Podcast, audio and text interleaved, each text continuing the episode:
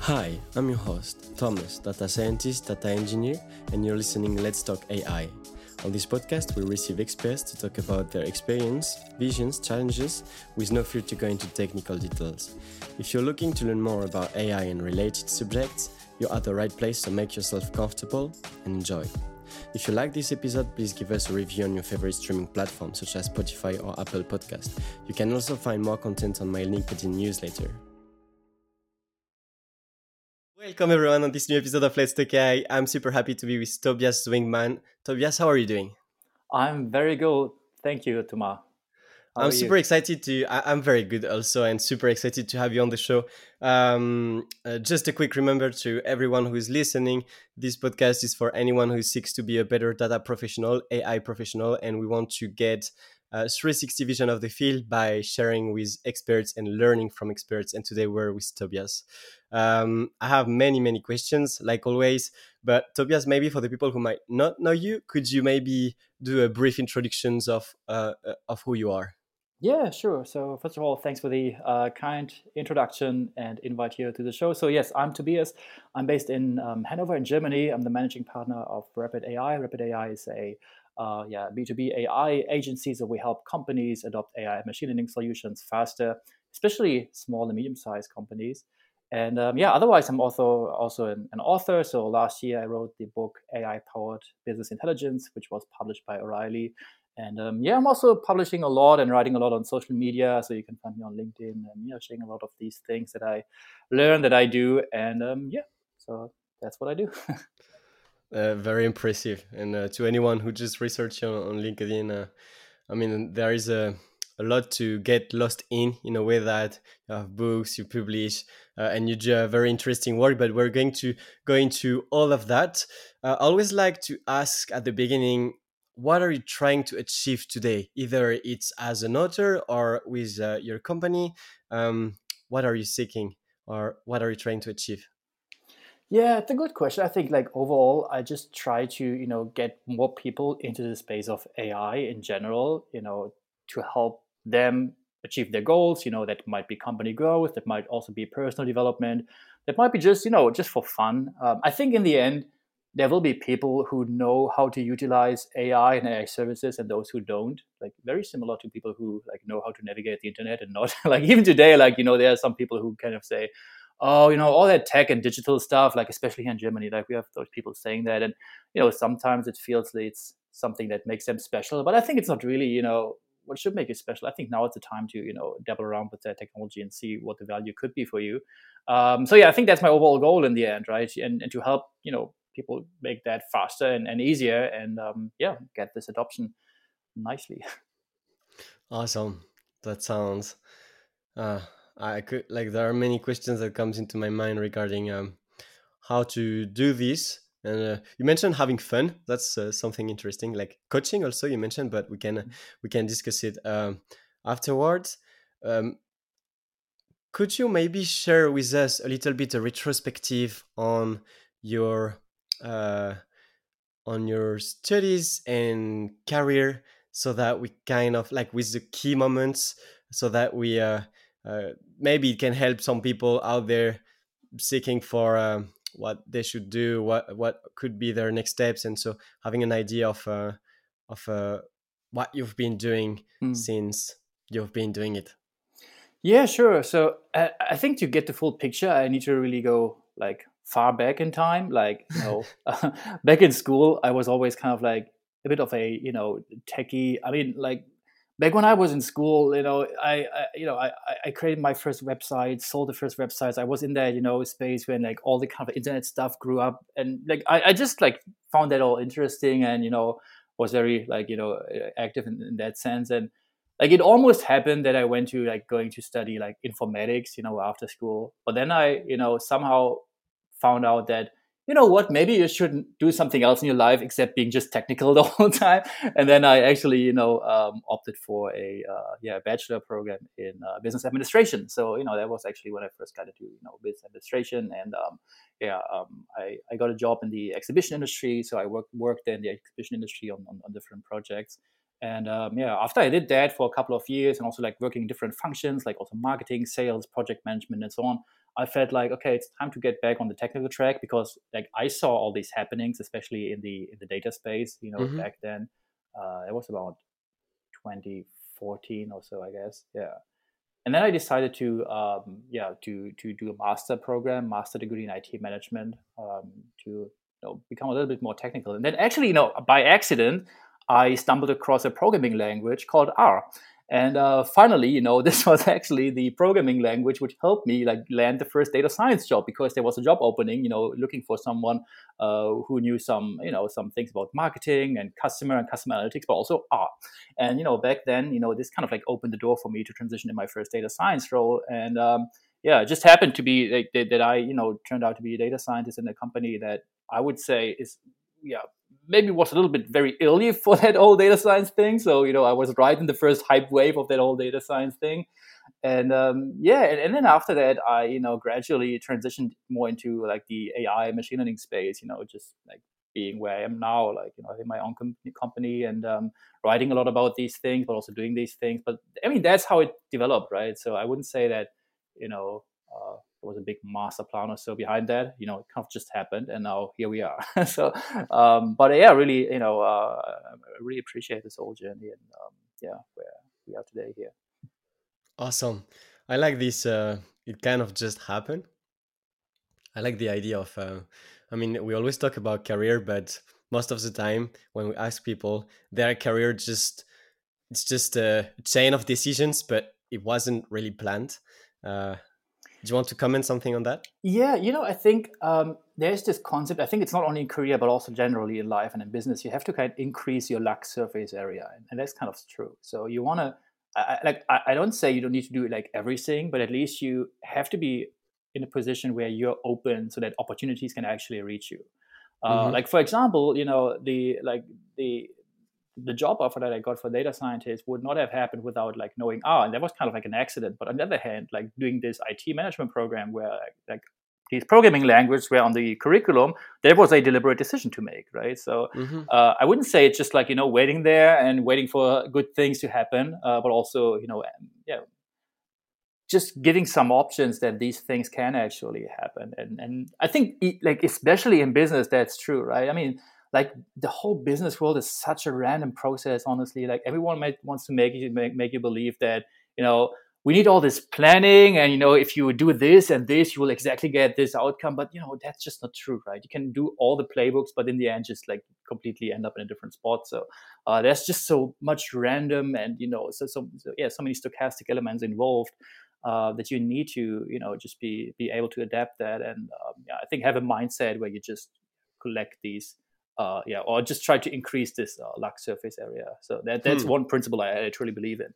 And um, yeah, even coming from a data science background, right? So, I, and I think especially then, like we need to, especially when we deal with people and use cases that involve people, like we just really have to recognize that, you know, like we can build the fanciest models and the fanciest predictions, but like the bottom line impact we will have in the end, you know, it just there are so many factors involved, you know, that have nothing to do with the tech or with the algorithm with the data even. So, um, mm. yeah, we can always try to like give the best shot, but like we can't really plan everything out, you know, up to the end.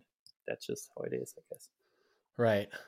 Right. I have two questions in my mind. I have, uh, you mentioned marketing and sales. You mentioned that you've been um, around different uh, um, different fields. Uh, I mean, you, you have a, a, tech profile, but you've been playing around with a lot of things. And you mentioned also that um, business wise, uh, you, you kind of have your uh, unique way to do things. So, uh, first of all, my question is how did marketing and sales, working in marketing and working in sales, um, either it's with air or or other tech or um, or anything you had to do with uh, related projects, but how did those experiences uh, impacted your vision towards uh, you making decisions in your career and um, and in how you see tech in general?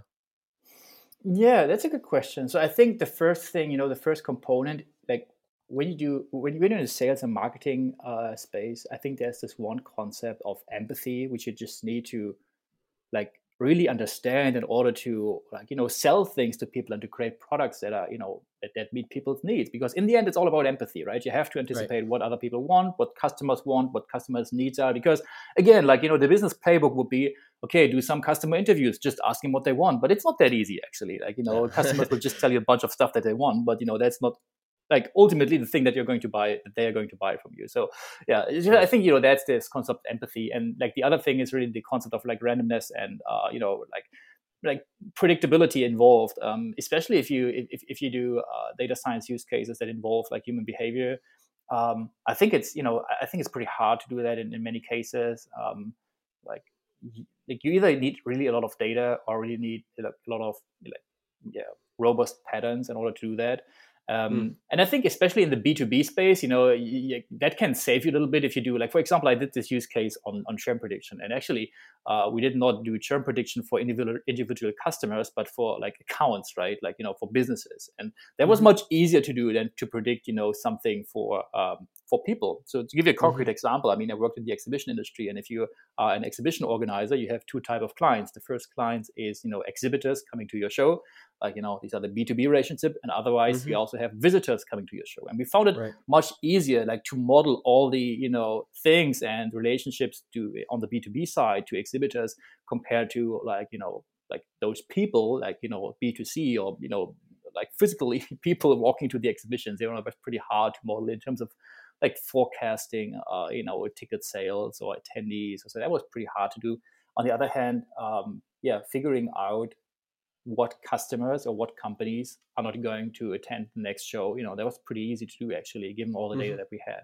Mm-hmm. Um, so, and, and, this was also kind of like eye opening for me that like you have to be aware of like what you're actually modeling in the end. And mm. the more kind of like people stuff is involved, I think the harder it gets really to make really good predictions and build predictive models. And I think that's why, especially in B2C cases, like all those huge data science use cases like we have seen are in setups where we have like insane amounts of data like you know like think of like netflix and spotify categories like where you really have you know so many data points that you actually you know have those reliable patterns that you can um, utilize but especially for smaller and medium-sized businesses i think that's really hard to do honestly um, hmm. so yeah that was kind of on realization i had uh, maybe i'm wrong but that's the uh, you know impression i got over the years so yeah mm-hmm. And it also seems that uh, some of the times we try to do very complex use cases that could have a high impact but is uh, very difficult just because of the data, let's say. And there is another use cases like you mentioned that is aside that is that have the same level of impact but is way easier to do.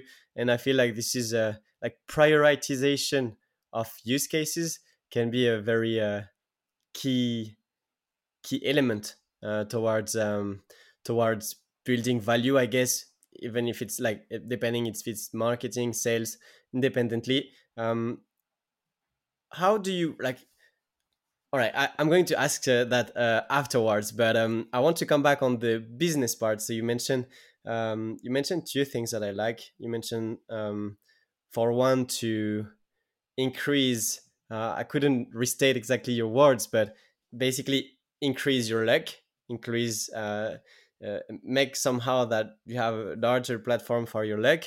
And secondly you mentioned that uh, in business you i mean it never goes as planned and you always have to improvise and um, see while you go through it. So my question to you is uh, how do you go about business uh, about making decisions taking into account the luck the luck aspect and what you've been learning through the industries in, in a business perspective from a business yeah, perspective? Sure. So, um, in short answer would be always go for quick wins. that would be the short answer. Uh, but to give, provide a little bit more context, the, the way I approach, uh, like, for example, AI projects, when you know uh, we work together with clients who want to like build their first AI project. Mm-hmm. Um, obviously, the first you know phase always contains a you know um, a workshop, something we do where we just map out AI opportunities from a high level. Like, you know, what are current pain points? Where do we think AI could help them? How could use cases look like? And then, you know, typically in the next stage, Uh, you do some rough estimation for uh, value and expected value and feasibility. And then, of course, you have those use cases where, like, you know, these are your champions. They have like high value and high feasibility. Um, but then you also have use cases where maybe the value is not so high, but the feasibility is maybe even higher. And then, of course, like you have all those use cases where the feasibility is not so high. Maybe you know the the potential value would be really high, but the feasibility is really low.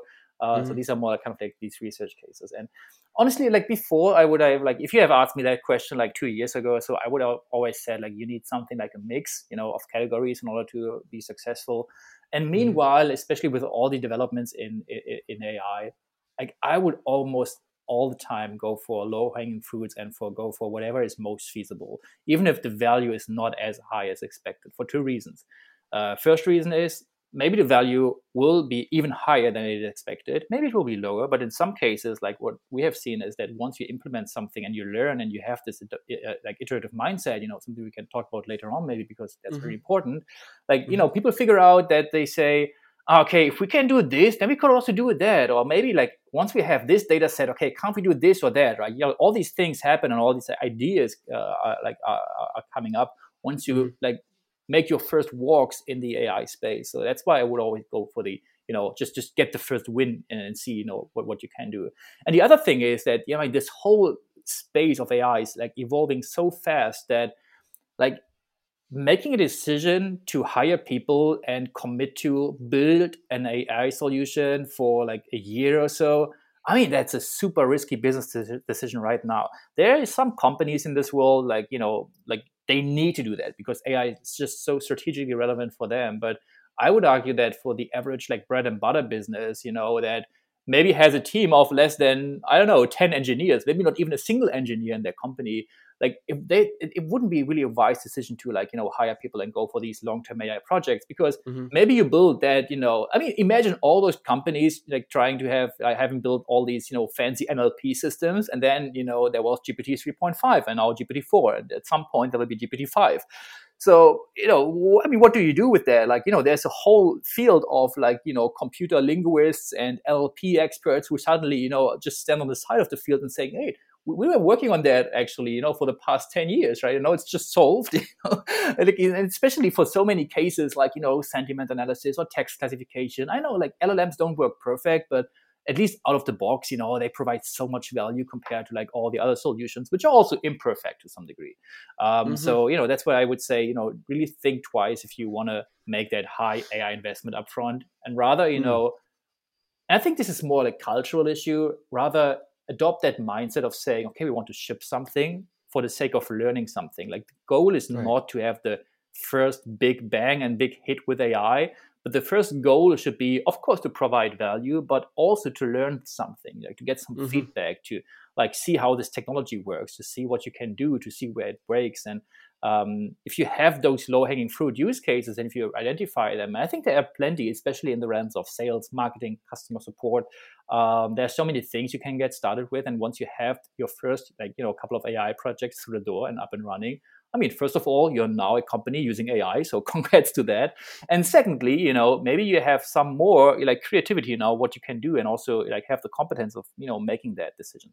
So mm-hmm. um, that's why I would right now, you know, always more favor these kind of like you know the more feasible, you know, okay, let's do let let's do this use case, and then you know let's worry about all the other things later on. Hmm. Um, it depends, of course, from case to case, but that's my general uh, approach right now.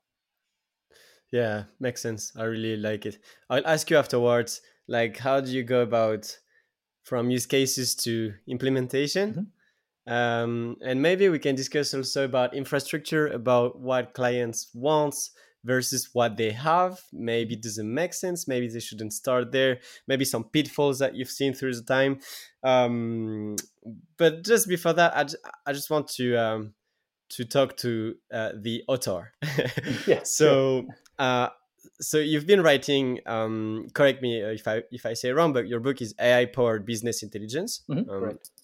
And uh, so, why did you start this book? And maybe what are like the main reasons someone should read this book? Like if you have some insights from the book, some learnings, uh, maybe you can share a bit about the process of writing for you because you also write a lot on linkedin you share about the latest technology but also some personal statements vision etc so can you share a bit about that yeah so like one of the main goals or drivers for for this book was that i wanted to um, and this is getting a bit technical maybe now, but I wanted to bridge the gap between data science teams and business intelligence teams and organizations mm-hmm. because, um, especially like you know, from, from, what I've seen is that like there are a lot of companies who have invested into data analytics like for the past decade, right? They have built mm-hmm. their dashboards, you know, some of the analytics department, like their BI with Tableau or Power BI, right? All these things, but um, you know, so they did that, and then suddenly, again, like you know, ten years ago, like there was this kind of data science hype wave. So now they had all these you know bi people um, very often located in their it teams or you know on the technical side of the business and then you know suddenly the business started to hire data scientists right? So you had people like me for example right like working in the like marketing department for example as a data scientist you know trying to build like fancy ai use cases or ml use cases. Mm-hmm. and um, so there was the first disconnect between those two teams. And i thought the whole time okay what we need actually you know is more bridge between those two you know those two teams. Because right now we are at the stage where a lot of those data science techniques or you know tools have been become so commoditized that I argue the kind of like average BI person or BI engineer is actually like you know easily able to pick these up and to implement that into their dashboards. Uh, and this could involve you know things like you know making better predictions or making better forecasts of using, for example, you know a, a, a AutoML model you know which you can pretty easily set up uh, if you know the data, if you know what you're doing. You know that's not rocket science anymore, so you can do that and integrate that in your uh, in your BI tool. Some of these BI tools, you know, just provide that out of the box or you can use tools like you know these natural language interfaces where you have the q and a and again like these these are tools and functions that are very often like integrated in um, in, in, in the BI uh, setup. And what I've seen is that a lot of BI people just don't do that because they don't see that as part of their kind of like, you know, I don't know, skill set or competence or you know responsibility because they think ah that's data science stuff right? So let's do that. Let's mm-hmm. let's let's leave that to the data scientists. But then if you ask the data scientists you know they actually say they actually say okay right you know what like we actually know what kind of model to use right? Either use an xgboost or you see what model comes out of an AutoML process. But what we need to figure out is you know what's the data about? Like you know what is the data quality and all mm-hmm. these things? So and who do they ask about the data quality? Well the bi people right? I mean they've been working on this data for the past decade. So and if right. they don't know you go to the business and figure all these things out. But um like bottom line is that i thought like you can have so much value inside this BI organization without hiring, you know, a bunch of data scientists doing all that, mm-hmm. just by trying to upskill, you know, your the existing people that you have and just opening that data science world to them. And I mean, just to mention two examples, right? So NLP for Q and A interfaces, uh, AutoML for predictions, but there's also stuff like, you know, um, unlocking unstructured data, so processing documents and images. And there's, I mean, there's tons of services out there that can process documents for you, and they actually work pretty well out of the box. So I mean, why not, you know, analyze customer feedback inside your BI, right? It's just like you don't have to build everything by yourself, but I think you have to show people what's possible and uh, also, you know, show them how they can potentially build a first prototype by themselves in order to, you know, after that, you know, move on to the next stage and see how to implement that. And of course, that's a completely different game. Uh, mm-hmm. But still, right now they have like identified opportunities for them, and, and that was the main intention for, for, for this book actually, uh, you know, to just help people overcome this gap. Hmm. Awesome. Awesome. You uh, at, at the beginning you mentioned coaching. Uh, mm-hmm. You mentioned coaching, coaching. Um, so I think I'm going to ask you about that. But right after what what you mentioned, I was thinking about um, bridging the gaps. Um, I feel like this is a problem not necessarily in the tech field. I think it is a problem that is constantly trying to be solved as a human species, bridging the gaps between people so that we can understand each other better and build faster and better. Um, so, my question to you, based on your experience, uh, your book, and the companies you've been working with, what are the main problems you can see people struggle with uh, in companies in terms of um, uh, not having these uh, bridges between departments. Yeah. So, you know, I think one of the main problems is that people choose the wrong tools for the wrong job. And to give you an example, if you get want to get started with like AI or data or ML, mm-hmm. I think the best option is not to like you know build a task force for this. Honestly, I think the best option at this stage is to just go alone. Mm-hmm. Right. So I think there's this quote by I don't know, I think it was Michael Jordan or so who said, like, if you want to move, like if you want to go fast, you need to go fast mm-hmm. alone.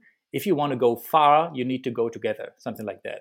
And right. I think this also relates back to technology because you can't just like you know build a prototype and invite like you know people from regulatory and people from the data department and from IT and from the business and five consultants and do all this. It just doesn't work, right? It's just too slow. Like you can't iterate over that. So you need to acquire like there needs to be someone in the organization who needs to kind of like acquire a little bit of a generalist mindset and also t- technical mm-hmm. skills in order to build something and you know in the bi space you know for me it was the bi engineers but in other spaces you have people like you know like marketing specialists who can do something like that or you know it depends on the domain really but i think there needs to be some like people who can do a lot of things on their own and just like prototype and, and move fast and fail fast right mm-hmm. but at the same time i think you have to acknowledge that like once you leave that kind of prototyping space like it's a completely different game right you can't do that alone right from yeah. now on you can you, you need to kind of like you know more or less like you know break down whatever you had built up right now and just to mm-hmm. reconsider uh, okay how, like the main goal of the prototype or whatever you did was to to to minimize risk. Like you wanted to minimize risk of project failure. You wanted to figure out right. if the value is there if the feasibility is there. And once you have that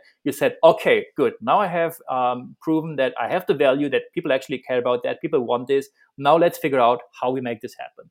And then you actually you know I, like in my book i talk about that with the uh, you know two pizza rule where i say that you know the prototype team should be like fed by you know maximum two pizzas so like a lot more than three or four people like depending on how much you eat.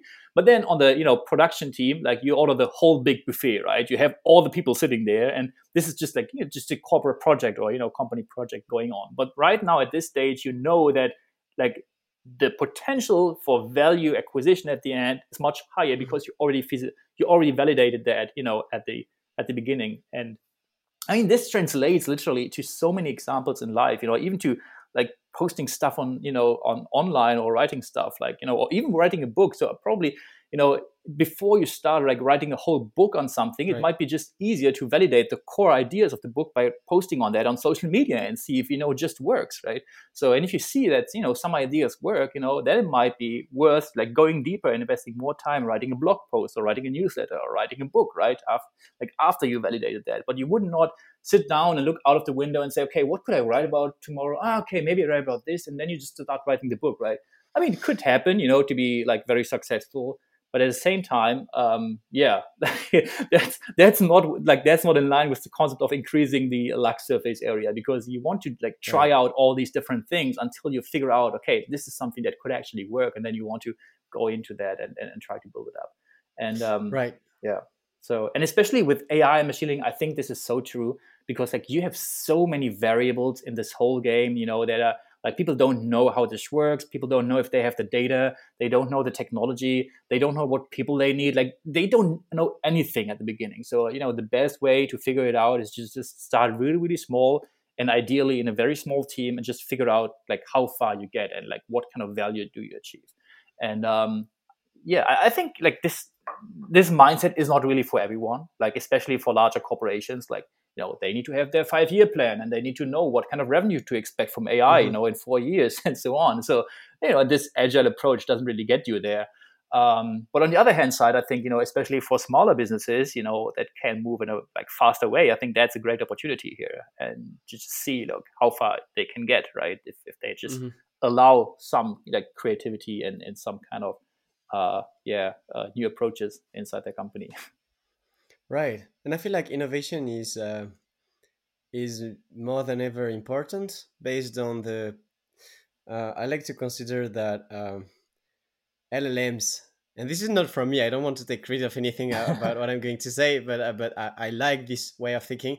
But I like to think that LLMs are not hallucinating; they're creative, and I like to use LLMs in strategic thinking. And sometimes it does a wonderful job to enrich my first thoughts or intuitions and find counterexamples and it helps me on my own to go further into my reflections toward whatever i want to achieve or do uh, you mentioned something very interesting about um, like uh, having a department, maybe we could call it an agent, like a department that can be independent from all other dep- departments and move fast and test things fast.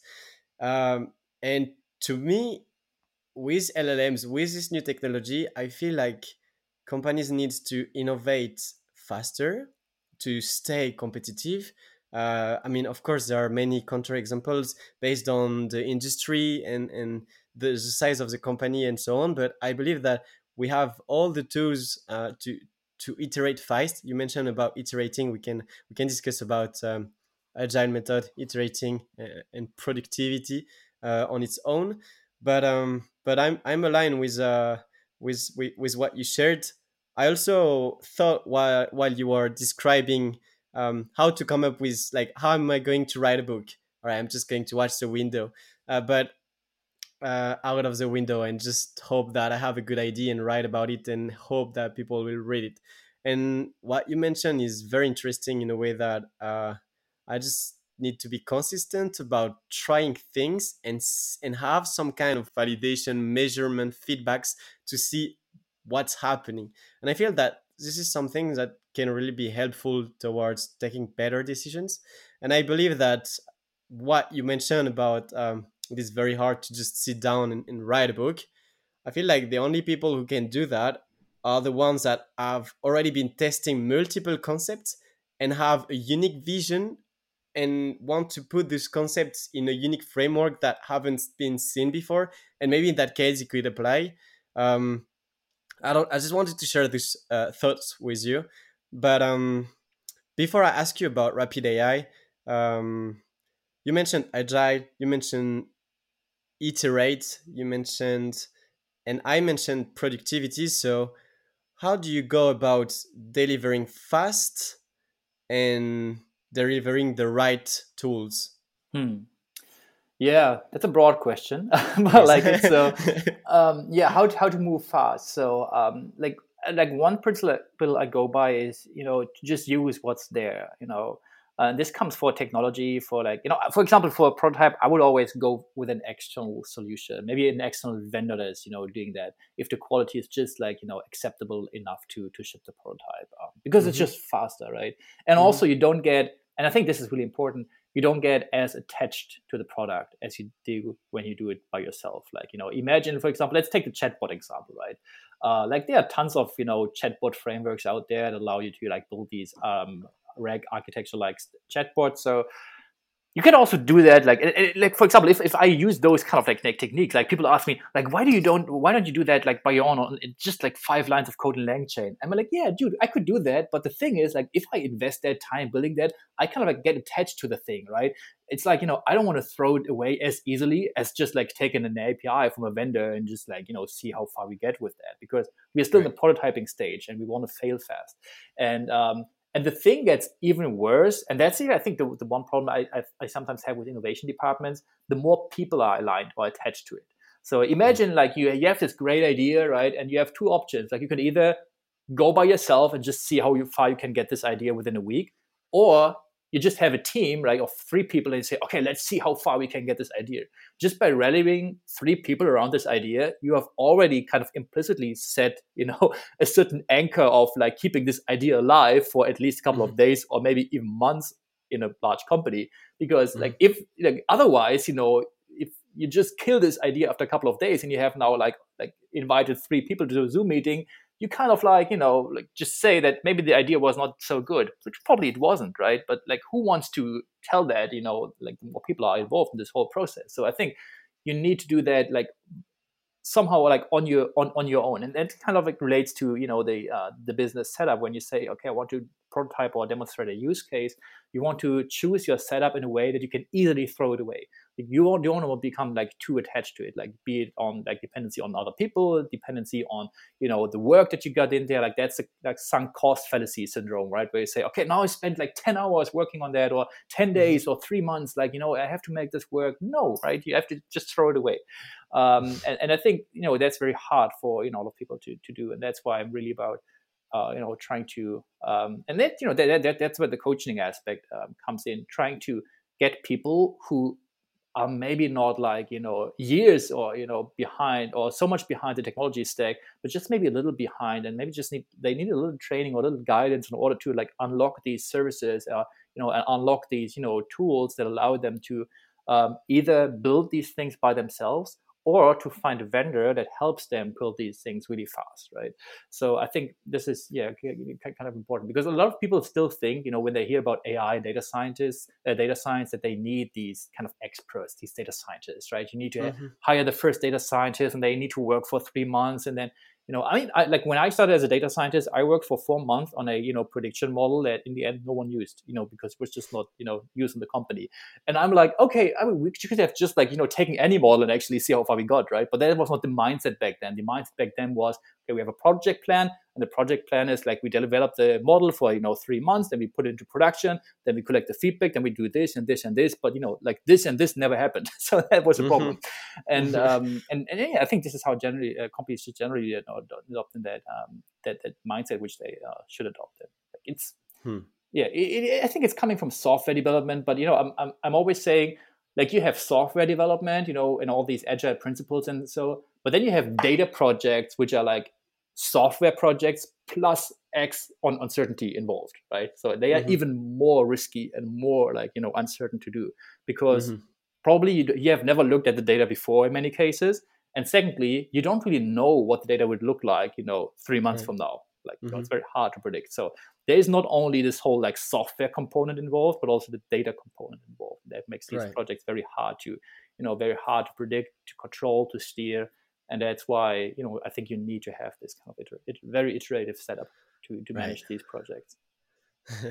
I can I can really see the like the two two levels. Like at the top, we have like data observ- observability with like all the pipelines and like everything is like we get the data from the pipeline and it retests it and, and the models are retrained if the conditions are matched and, and like like super sophisticated thing and then like almost everyone like trying to like get good data. Yeah, exactly. pipelines.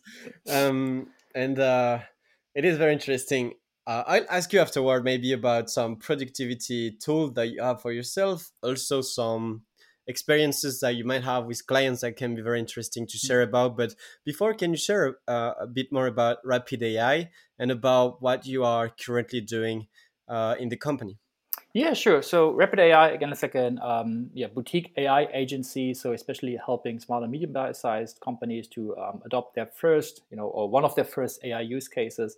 So especially you know non-technical businesses who have heard about AI, who want to get started with AI, but maybe who lack the resources or the knowledge to do so. And um, yeah, like the, the, way you know we position ourselves is that we say like we help you to build your first profitable AI use case in eight weeks or less, and um, that obviously involves you know tools more on the methodological side like running ai design sprints but also using these rapid prototyping techniques in order to deliver the first you know prototype. So that's like what, what rapid ai is, is, is doing. And like in, in, in many cases of course like we end up like building prototypes around like llms and chatbots and so on. But like, in many cases like you know always uh, also ends up in I would say more like you know operationally involved things like you know improving analytics, improving dashboards, or trying just to figure out what could be uh, good good AI use cases in in, in that company. And um, yeah, so you know that's uh, that's that's what I do there. that sounds very very interesting. Um, uh, so regarding regarding use cases when when you work with uh, with client, I really like that you have the fast impact like in less than eight weeks you have these uh, things running. Uh, but what all right so i think i have two questions here. Um, but let's start with one i guess. Um, what is uh, what are the common use cases that uh, let me know if this is confidential or not but like what are like important use cases that you've implemented that had a very big impact. And if so if you if you can share a bit more about it uh, i think it could be very interesting um, if you could share a bit about the framework on how you go about implementing or building this proof of concept. Maybe mm-hmm. let, us talk afterwards about implementing it but yeah sure. So um, like talking about use cases um, again like i opt for like high feasibility you know that add you know some value, maybe not like right. super high value, but at least some value. And maybe to give you a concrete example. So recently, we worked with that customer on a you know customer support chatbot, and mm-hmm. um, from the feedback that we got from another client was that we could we are able to in a, in a b2b setup we were able to reduce the you know amount of first level customer support emails in this case you know that go through you know the customer support stuff by 10 to 15 percent all right so that was like not a super high number but it was a high number or not, not a super high number but it was a measurable impact and imagine the setup of you know, reducing first level customer support in a like corporate environment, like where you have like 50%, 15% less emails. Um, but in a enterprise environment, you probably have a first level support team, right? So, you know, there's like a group of people, like 20 people, 30 people, 100 people dealing with first level support. Like if you reduce mm-hmm. the amount of first level support there by 15%, they're like, oh, nice, that's super helpful for us and so on. But still, in the end, you have those, you know, like 15 or 100 people there employed. Then for small and medium sized business, on the other hand, what we found out is that very often like people do first level customer support on top of their existing you know right. Stuff that they need to do. And whatever is taken away from the first level support like you know from from from that kind of process i mean they are super happy about it. Like you know they totally love that. Even there's just two emails less coming in a day i mean they, mm-hmm. they they are super happy about it. Because in the end it's just a pain doing that because they just need to do it like on top. And every every literally every incoming email that you reduce is directly impacting the business because they don't have to deal with that. They can just focus on their business because again, they, they are not like a customer support team, right? They, they maybe mm-hmm. just do account management or maybe on, or they on operational sides of things, right? But just like you know, these small little things add up. And that's, you know, where we say, okay, just on paper, like this use case does not look really good. But if you just ask the end users about that like they will be super happy about it especially because they they they see the potential of building that up because maybe we can just right now reduce like 15% of the incoming support queries because we don't have you know the data and the knowledge base for that but maybe we can just like work on that data and you know maybe just feed in more like historic emails or you know anything that can help you know like get this to another level maybe we get to 30 or 50% less emails mm-hmm. coming in and that would be like a super high value use case for them um, so that's the like kind of like reason why, right? And and why I would go for this like kind of like even low impact use case on, on paper. And the other thing is like how do we approach that? I mean, obviously, like you know, for the first prototype, I just use a like out of the box, uh, you know, chat based solution to set it up. Um, like there are plenty of you know vendors for that in the market. I don't want to uh, you know name anyone in particular but there's just like enough of them available. Um, but then when it comes into like integration and also we need to be more like strict about like you know privacy the privacy and data, yep. data governance and so on um, like obviously like there are ways to set this up pretty easily um, internally. And, and meanwhile uh, we have this kind of like you know framework which you can just pull up in order to like connect it to external data sources upload some like pdf documents just like deploy the chatbot for example on an azure environment uh, completely hosted mm-hmm. inside europe uh, but again, like even this would be too large for a prototype. Like for a prototype, I'm just like, okay, give me just some data. Like we just use one of those external vendors and just see how well because we want to we want to analyze how well a model like you know GPT-4 because that's the same model we will end up like do, using in the end. How well this model can actually handle your data and like the incoming queries and just see you know wh- where we are right now. If it makes sense to like you know go further or if we say okay like, we could probably like reduce 15% but you know we would need like a full month on development on that in order to give it to an accept give it uh, get it to an acceptable level um, right. but that's where i say that you know we need to like differentiate uh, separate the prototyping phase from the you know actual like you know deployment or production environment mm-hmm. no i think it's it's very very interesting and i really like uh like this this example really showcase how uh, problems are uh, are unique based on the lens of uh, with which we're looking at it. I said it uh, not in uh, the, the best way I could, I guess, but uh, but I think everyone understood. Um, so, so that's interesting. You mentioned you do this proof of concepts. You mentioned infrastructure. Infrastructure. You mentioned keeping the data private. Um, and uh, you mentioned also the service about Azure as of you can deploy this kind of models, this kind of, uh, uh, um, for example, GPT GPT models, and you can deploy them in a private environment, which is very interesting. You can also use open source open source models um, in, in, whatever uh, environment you want, such as uh, Llama 2. Um, my question is when you have a use case and you have a metric that shows that this use case is useful and is saving money or time, which is money, to people in the company, um, do you go about the implementation or is this the is it the responsibility of the company? Or how do you implement? Do you implement? And if so um, do you uh, how hard is it to implement in general from a use case to matching the infrastructure and everything they have. Yeah honestly it's it's it's hard. It's really super hard to do that. And uh, like one year or so i you know tried to get rapid ai in a position to so that we could do that ourselves. But we like quickly figured out that like that's not going to happen. That's not really possible at least at the scale we are running right now. I mean if you're a large consulting company like accenture so like you probably have the resources to do that. But um, the problem is like depending on the kind of use case you need a different tech stack you need different experts you need different, like you know knowledge about like what the customer has. Like for example if they have an sap system that needs to be integrated like kind of just be out right? Like no yeah. clue. So like meanwhile you know uh, the approach that i'm following is to like help you know customers get their first POC or proof of call, like you know prototype running, and then um, you know we just work together in order to uh, get the first PRD, so the product requirement document ready, for example, and to help figuring out is that something they need to build internally, that need to like buy from the market, just help them find the right vendor for that, and also you know for a certain period of time supporting them more in a yeah you would call it a you know product management or product owner role for that uh, for, for that mm-hmm. piece of software um, because like I I found out that like especially for like the, those, those, non-technical and smaller companies. And like smaller companies for me that's you know companies uh, like less than 500 million revenue in, per year right? And like for, for, for these companies it's super hard to manage these software projects because mm-hmm.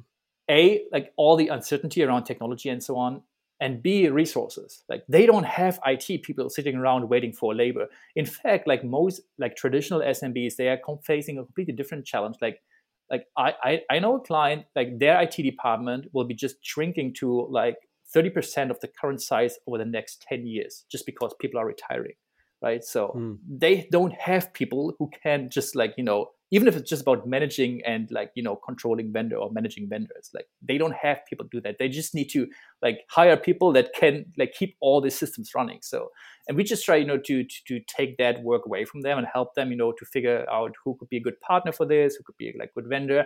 Do you need mm-hmm. to go with one of those like you know huge consulting companies? Is there a more specialized vendor for this and this? And just like trying to navigate the space and you know putting in the uh, in, into this position. And like so far that, that, that works pretty well. Um yeah but let's see. I mean you know this whole industry is always pivoting. Um but yeah I, I think that so far it's like a pretty good uh you know pretty good approach because you know that's what a lot of companies you know uh, face right now at least here in germany and europe you know where a lot of companies yeah. Yes. Um, speaking about pivoting and speaking about uh, tools architectures and, and so on um, how do you go about learning new technologies learning new concepts learning new principles. Uh, i understand that it is not necessarily to uh, go back to any new programmation language and and like be at the, at the edge at the state of the art of like anything new but everything new. But how do you go about improving and keeping um keeping fresh if i can say if i can mm. phrase it like that. How do you how do you uh, stay fresh? Yeah i mean the ideal answer would be you know to just like you know start building something start building some hobby projects and side projects. But honestly like recently that has been really tough to do. Um yeah because like there's just so many other things around. Uh, i would definitely love to you know do more you know hands-on and, and building work right now. Um, but you know for, for anyone who wants to like you know stay ahead i think you know that's just the best thing you can you can do right? Just start playing around with technology. And like if you're more a technical person you know that means just coding something up like by yourself. If you're less technical you can use a no code platform or no code framework you know to just dabble around with technology. So there's so many options you can do right now. I think there's nothing really preventing you from like you know doing that. And like if you're like even super non-technical at all then i mean just use ChatGPT every day.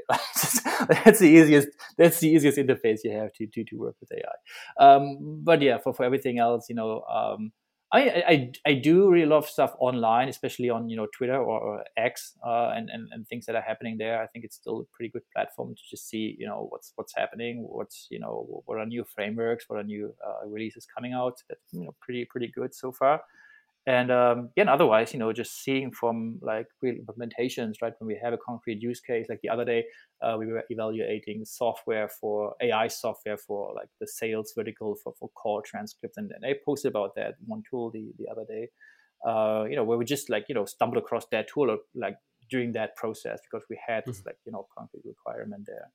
Mm. Um, but yeah, like I think like in like normally i would approach it that way they just try to you know get hands on with these tools but also not like not try to force it too much so i think a lot of companies have and i think that's actually much better than like creating an innovation department or so like just give your employees like you know one day every two weeks you know for some fun or free projects like especially in mm-hmm. the kind mm-hmm. of developer space because you need to free up people in order to like have them play around with things and it's i think it's very important that you're able to play around that it's not like goal oriented or like metric driven you need to be able to just like you know just just play around with it and, and see how mm-hmm. it works. And, uh, and and once you have that flexibility i think that's the best way to learn and, and just see how these things actually uh, work out. Right. Makes sense. Makes sense. Uh, also speaking about pivoting um, and now that we have your secrets to um, to stay um, with um, how high skill values, either it's with no code or um, coding directly. Um, how do you see the industry heading? I mean, I know this is a very, very, very hard question because, I mean, who expected LLMs? I, I don't, I mean, mm-hmm. some people, I guess, maybe you are one of them and you will correct me, but um, Oh, completely no! I didn't expect uh, that. Yeah. Honestly, I mean, in my in my book, like I wrote that last year in November. Like, there's no single mention of like GPT 3.5 in that book. I think I have one reference to kind of a generative AI, but it was just was not. It was just not there yet. Like, but 2 mm-hmm. months later, there there it was, right? So, mm-hmm. yeah. That that is impressive. I think it surprised a lot of people in NLP. I think it uh, mm. gave a lot of uh, existential crisis to some NLP experts. yeah, definitely. But, um, yeah, definitely.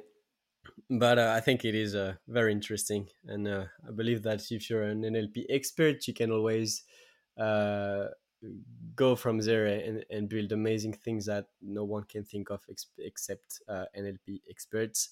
So my question to you is. Mm-hmm. Um, how do you see the uh, based on your expertise and the use cases you've you've been seeing uh, where do you see ai going and where do you see uh, the most value out of use cases and implementing ai either it's llms or just like predictable models regressions mm-hmm. classifications mm-hmm. and so on so i think the main trend at least for the past 12 months if not more will be commoditization um, so, and this goes back actually to like innovation theory. So, in innovation theory, I actually don't know the exact concepts for uh, the exact terminology for that, but there's one concept which is called like disruptive innovation, you know, which happens every once in a while, you know, and like GPT 4 or 3.5 or ChatGPT for that sake was such a disruptive innovation.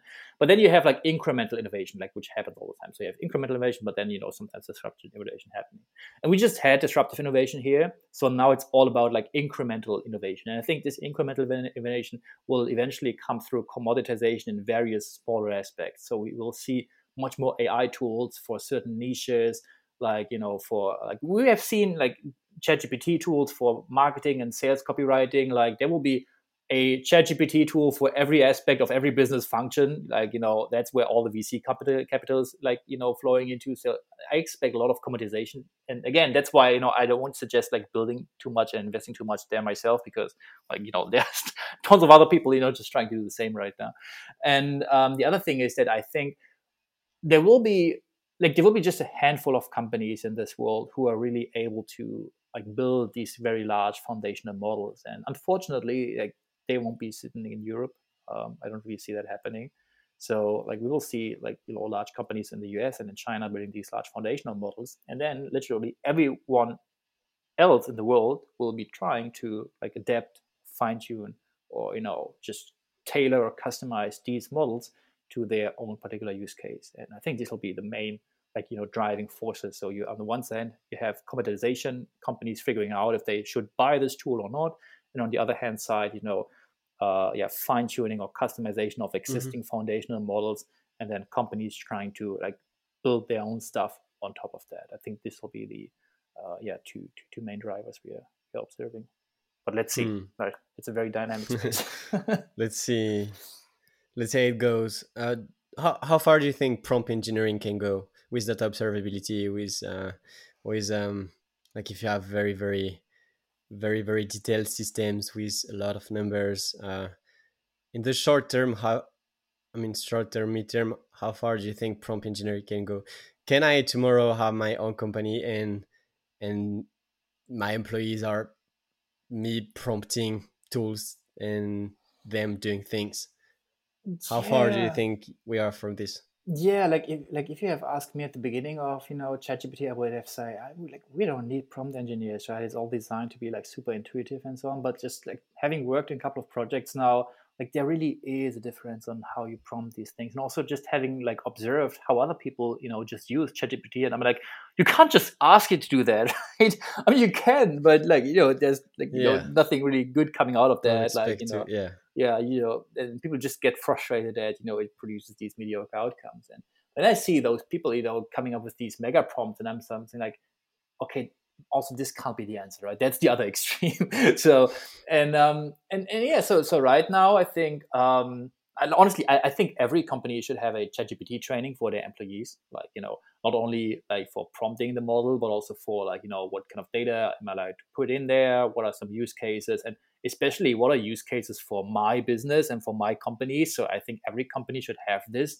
Um, i think there's no point in just trying to block it and like you know prevent people from using it because what would I like what people do is you know they just send all the you know company details you know to their personal email and do it on their personal computer and mail it back to the company and just, i mean you know people will always find a way to, to get through these systems if they want to use it um, so yeah and, and i think in that sense i would not call it like prompt engineering maybe more something like a i don't know LLM literacy or so. I don't know if that is good. Maybe that's even too mm-hmm. far, right? But you know, just a very like you know one-on-one crash course, you know, on how to use these models and how to use them responsibly and what to do with the outputs and so on. I think, eh, honestly, I think every company should have that. And, you know, it doesn't have to be like a super complicated, like one week training, you know, maybe just like, you know, one or two hours of video watching and that's it, right? And just, eh, you know, after that, trying but like it's like I see so many companies not giving any guidance to their employees on this topic of ChatGPT. You know, some HR departments have added ChatGPT courses. You know, where you go for two days and you pay three thousand euros. And I'm like, what the fuck? What? That's not that's not the idea of AI democratization, right? Um, so, and I, and I, think that's not how it's supposed to work, right? But every company should have like a one or two hour training material on you know how to use these models responsibly like adapted to their business and in their own language and everything. So yeah, um, that would be good. Hmm. when you say responsibly, um, what what do you have in mind? Yeah, I mean putting data in there which should not you know be be, be used in this. Um, some companies have their own, meanwhile, their own kind of internal GPT, so that could be a different story for this one. Uh, but also responsibly in terms of, uh, for example, like do you need a policy internally to like flag ai content? That you know if someone was 100% generated by ai do you need to like quote that or highlight that that this is coming from an ai or you don't need to? I don't know. That could be a company policy. Uh, but also just being aware of you know that you know it can make up like it's not a fact machine right? Like it will you know just create stuff. So people need to fundamentally understand that this is a you know text prediction system. Like you know it's like fancy autocomplete on the steroids, but it's not factual. You know, it's not a factual generator. And yeah. just having this kind of like mindset, like uh, this is really important uh, because in the end, like it, there's also ethical usage of these systems that you're not allowed to, to or you, you shouldn't take, just take the outputs and present these as the truth you know mm-hmm. to some external parties you know that don't know that this is you know actually llm generated content right um, so yeah Right. I feel like the best way to to use those tools uh, are, I mean, to my perspective, it's like having the blueprint of what do I want. Mm-hmm. Like if I have a problem, until I can create any more sub problems of my problems, like each step of my problem, then using ChatGPT is too soon or it won't be that good. But once I have the blueprint of what I want and I can separate very clearly the, disti- the different tasks, then it does an amazing job. And that is for like text generation, but also for planning, thinking, strategy, and so on. All these frameworks, that... like you know, try to ask ChatGPT for going with you through the job to be done framework. I mean, that works like a charm, right? And like ChatGPT is aware of all these kind of like you know psychology and marketing yeah. and you know customer frameworks that exist out there, right? You can literally just ask it, "Do you know the following book?" Right, and just quote the book, and then you'll just say, "Okay, give me the most important like essay, like you know summaries of these book or what frameworks are used." Then you can go from these frameworks. So there's, I think right. there's so many opportunities that you can use right. these tools. Um, yeah, but you know, either sometimes people just don't care. I don't know, or they don't know how to use that.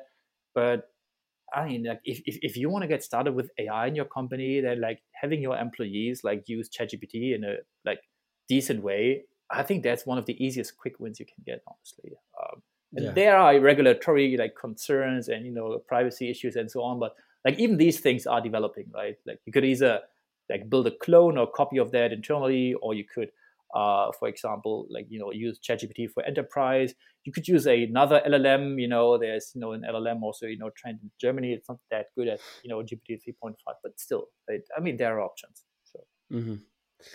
Yeah, no, totally. Uh, like just to add a few examples to what mm-hmm. you said. Like for example, I have uh, like I've been reading some books and I really liked the, the line where it was going. So I just took all the books, the latest book that I read.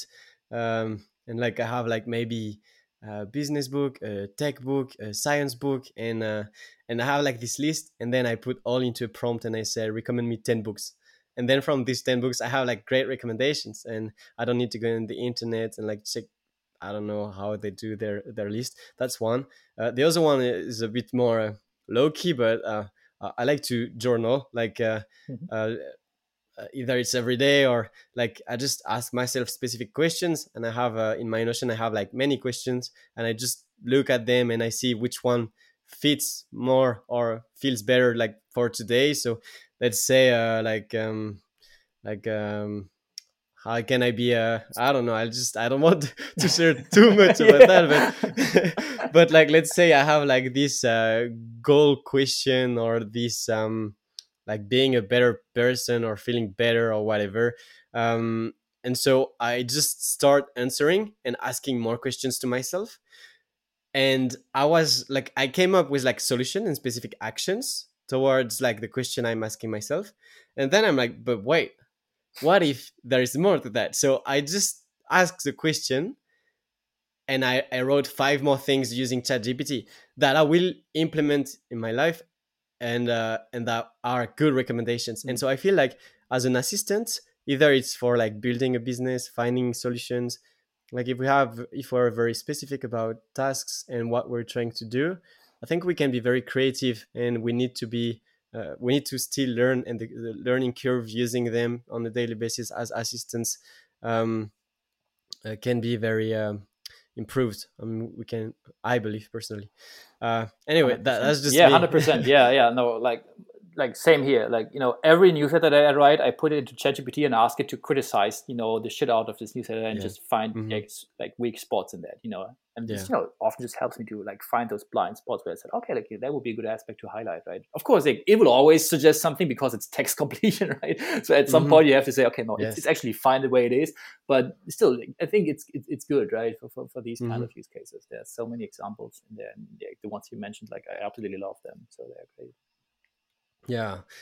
Yeah, and and and if it doesn't make sense, like you can see it. I mean, mm, like you yeah. said, you can like don't take it and use it because like you can see or you can check if what what is there makes sense or not. And it is very good at making seems making something seems real yeah. Even if like if it's if it's not if it's not fast and, and also not... i think the, the more you use these systems the better you can kind of sense whether a text was generated using chatgpt. Like there are some because there, there was the other day what there was this twitter thread um, of saying like if if a, if a text contains the word delve too often, it's like probably created by ChatGPT because it has some bias yeah. for this word. Let's delve into this concept, right? And but, but but yeah, once you start working with these things, like you, you realize that there's a certain like you know sound in it that you know, yes. and and once you pick up that sound, you will see like in so many articles and newsletters where you say, okay, like you know, I know that this was ChatGPT generated, like you know, mm-hmm. or even comments on LinkedIn. You know, where you just see some yes. random comments and you just see, okay, that, that was just ChatGPT generation, right? You can just like there's no factual proof, but you just feel it, right? You just feel yeah. so, yeah, yeah. I, I think it's because also exactly. I think it's because also people are still uh, trying to use them. I think that you can be enough, uh, like it can be good enough in prompting as to not be that obvious. Let's say you just add as right as a human way, or you just add things that are like yeah, to ChatGPT yeah. way. Yeah. But I think the most obvious thing on LinkedIn that I've seen is like the when you see two emojis, one after the other, when like there is multiple phrase with two emojis, that's that's yeah thousand percent ChatGPT. Um, Emoji yeah. is a red flag, yeah. For yeah, yeah, right now, right now, I think it is not a, the best time to use too much emojis and to be very cautious about yeah. the one we use because it is very uh, ChatGPT ish mm. and the words you mentioned. Um, so I have three last questions for you, Tobias, and I, I want to thank you again uh, for for this episode. I'm learning so much from you, and I hope everyone um, else out there is learning. Um, we'll talk about your socials how can people learn more from you connect with you. Uh, but before that do you have any tips uh, regarding um, professionals either at the beginning or more advanced in their career? I always like to help both of those profiles. Uh, do you have any tips for data scientists data engineers data architects ai engineers um, and all data related uh, jobs? Do you have some tips career wise career wise, I would always go for uh, teaching or mentoring to just for, for self progression. You know, it's also like also kind of a selfish reason. Like you know, the, the more you teach, the better you get at something. Uh, so whenever you have the chance to like you know teach a group of people or you know do mentoring, for example, I, I do online mentoring for for a bootcamp called Springboard. They're always looking for mentors. So you know that's a good like just just a good way to to interact with people and help others who, who might be just following you know similar career path as you. Um, so yeah, that's something I would do. And yeah, just like if if you are really just starting out, try to build stuff that you can show to other people. And uh, when it comes to just selecting projects, and that's a lot of you know things that, that students in, in Springboard like they need to create a capstone project and some ideas of you know projects they can do and, and, I often give an advice which is kind of counterintuitive to what everyone says. You know, in, in, business school they say like don't go for solution just that just that you just build for yourself, right? You know, don't assume that you are like the customer, like you're not, and stuff like that. But I'm like, you know what? You don't have any clue what works anyway so just like solve something that helps your problem you know so because worst case you know you solved you know you built a valuable solution for you and also you're building something for you know these kind of like you know power users of something you know assuming that you are that kind of power user of this thing mm-hmm. and uh, you know like if, if all things you know go south at least you have one you know project that you build to help out yourself. And also it will be much easier for you to build a narrative around there you know why you would need it and so on. For example i built like i mean random sorry I, I operated a couple of years back and you know affiliate you know website you know affiliate store with amazon affiliates and so.